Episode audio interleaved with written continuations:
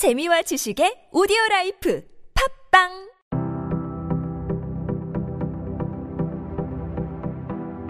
우리는 그날 그 배에서 무슨 일이 일어났는지 알아야 합니다.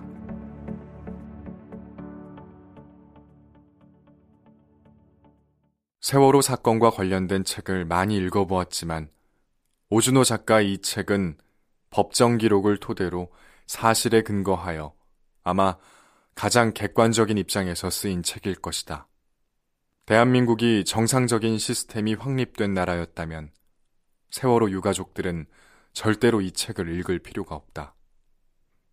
국가기관의 엄정한 수사 결과를 믿고 법원의 객관적인 판단을 믿으면서 먼저 간 아이를 추억하고 명복을 빌며 힘들겠지만 일상으로 돌아가서 건강한 삶을 살려고 노력하면 되었을 것이다. 하지만 대한민국은 나로 하여금 이 책의 추천사를 쓰게 했다.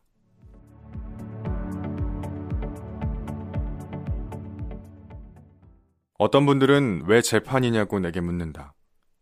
진실은 법정에서 드러나지 않는다고 말하기도 한다. 나도 법정이 진실을 궁금해하는 사람에게 친절하게 그것을 보여주지 않는다는 것을 안다. 그럼에도 왜 재판을 방청하고 그 기록을 책으로 남기려 했는가? 4.16 세월호 사고는 우리의 상식을 뒤흔드는 참사였다. 하기에 사고 초기부터 온갖 의혹들이 꼬리를 물고 제기되었다.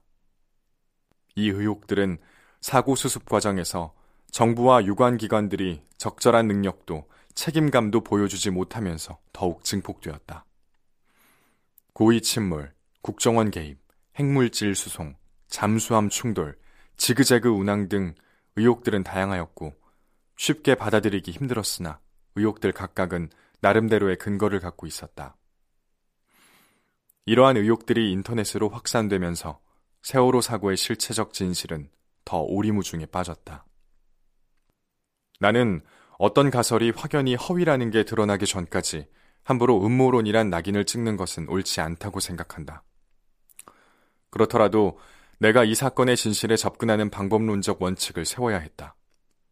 나의 원칙적 태도는 오컴의 면도날이었다. 14세기 영국 수도사이자 철학자인 윌리엄 오컴은 단순한 설명이 가능할 때는 복잡한 가정을 해선 안 된다라며 불필요하게 복잡한 가정은 사유의 면도날로 잘라낼 것을 주장했다. 세월호가 통상적으로 오가던 항로에 갑자기 정체불명의 잠수함이 나타났다는 설명보다 평범하고 이기적이며 부주의한 사람들의 과실이 누적되어 사고가 터졌다는 설명이 보다 단순한 설명이다. 진실이 반드시 그러하다는 것이 아니라 우선 여기서 출발하여 사태를 설명해보고 그래도 안 될 때 다른 가설을 찾아야 한다고 생각했다.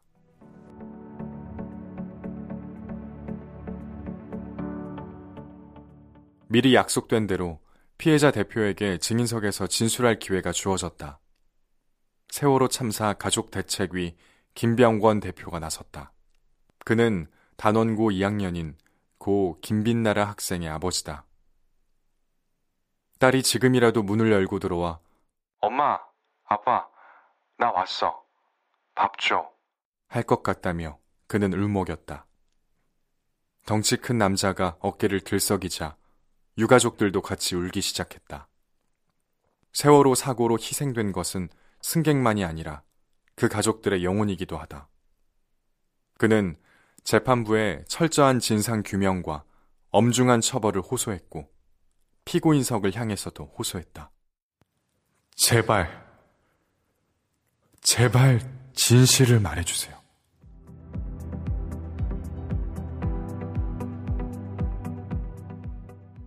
변호인마다 변론 요지가 달랐지만 간략히 요약하면 이렇다.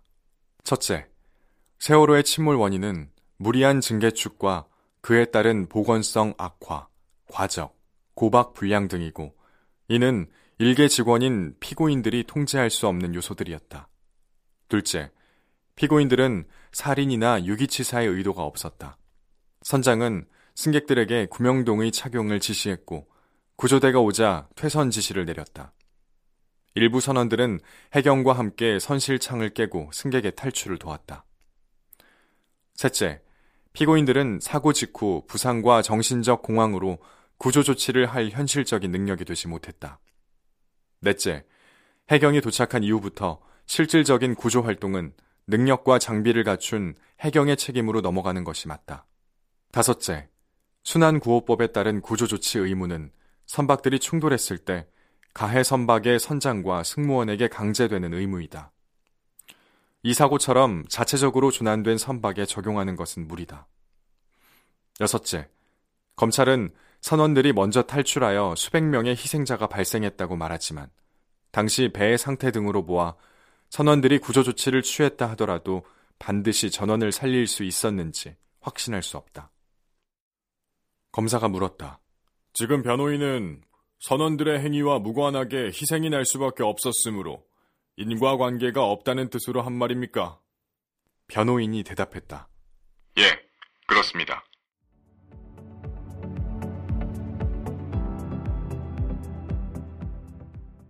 세월호가 출항하기 전날인 4월 14일 오후 6시, 오화 마나오 출항을 앞두고 인천 부두에서 실랑이가 벌어졌다.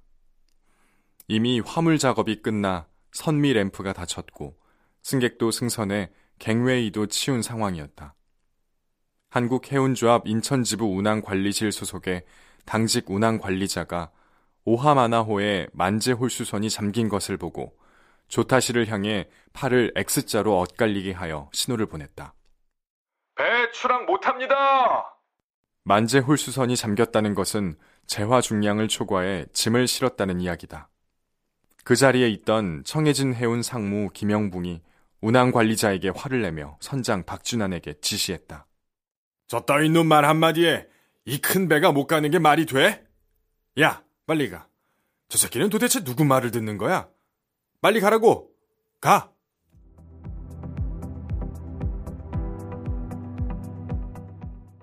피해자 진술이 매듭지어지자 재판장이 말했다. 마지막으로 단원고 2학년 8반 학생들의 동영상을 시청하겠습니다. 원래는 동영상을 본 후 마지막에 재판장이 재판을 마친다는 인사를 드리고 다음 재판 안내를 해야 하는데 재판 준비 때문에 지난주에 재판부원들과 함께 동영상을 미리 보았을 때 너무 슬퍼서 동영상을 본 다음에 인사 말씀을 드릴 수 있을지 자신이 없어서 피해자와 가족들에 대한 인사를 미리 드리겠습니다. 재판장이 유가족들을 위로하고 몸과 마음을 다친 모든 이들의 회복을 바라는 말을 마치자 2학년 8반 학부모들이 만든 영상이 시작되었다. 우린 어른이 되고 싶었지만 밤하늘 반짝이는 별이 되었습니다. 세월호를 기록하다 오준호 미지북스